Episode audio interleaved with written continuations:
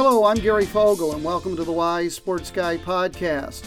My goal here is to offer some wise advice on changes or some observations I've made in the sports world. Feel free to disagree. A few weeks back, I mentioned I was possibly joining my friend's slow pitch softball team. They play on Monday nights, and I sometimes have other commitments on Monday evenings, so I was hesitant about joining. I didn't want to be that guy who signs up and then misses half the games. So we agreed I would be an emergency player. They would call me when they were needing a fill in. I got that first call two or three weeks ago, but had to decline because I had a relative pass away, and that was the night of visitation. But this past Monday, I got the call again. I could make this one. Just to give you some perspective, the last time I played slow pitch softball was 1990 when I was 28 years old. That was 28 years ago. So now I'm 56. So it's been a while.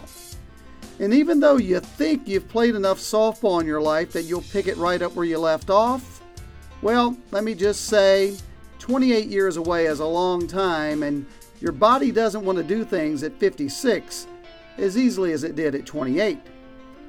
Even with disclosing this information to my friend, he still put me at second base. So I thought, fielding a ground ball is just like riding a bike, right? So I take the field to begin the game, and in the top of the first, with the runner on first, I had a shot hit right at me. A sizzling hot 20 hopper. I guess the runner going from first to second must have distracted me because the ball bounced off the heel of my glove. Or maybe it was a defective glove, I'm not sure. Fortunately for me, the runner going to second saw this and thought he could make it to third. So I retrieved the ball and fired a rainbow to the third baseman. We got the runner in the rundown and tagged him out.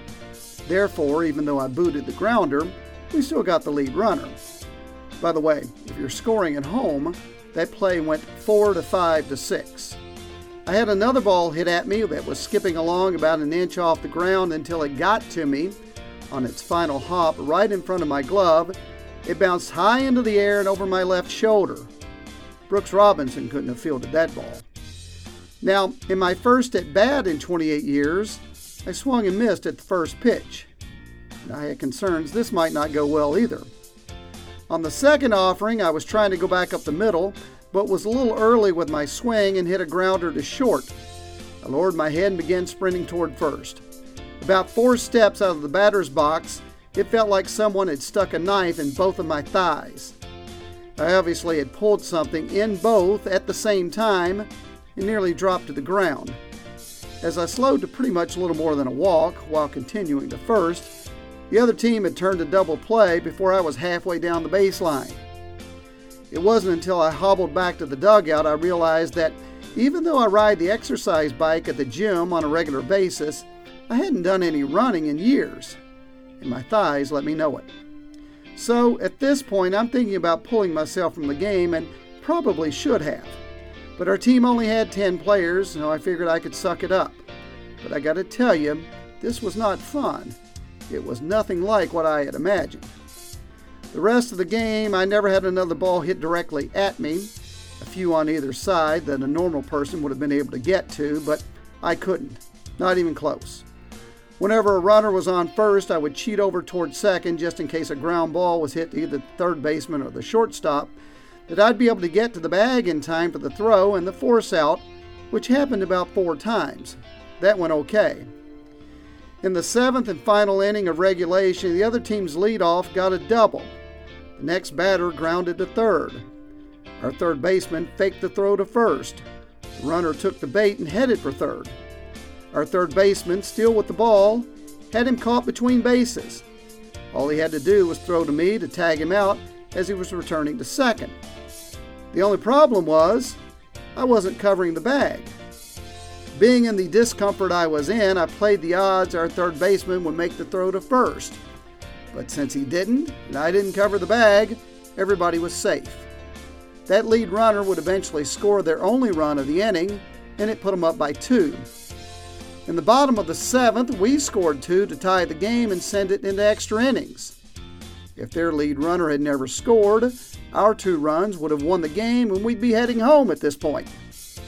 Also, at this point, My thighs are not the only thing that's feeling badly. We do, however, go on to win it in the bottom of the eighth. I did not bat in the bottom of the eighth. I feel good about the win, but still badly that I allowed a critical run in the top of the seventh. On the night, my box score read 0 for 3 at the plate on three infield ground balls, grounded into a double play, and never came close to getting on.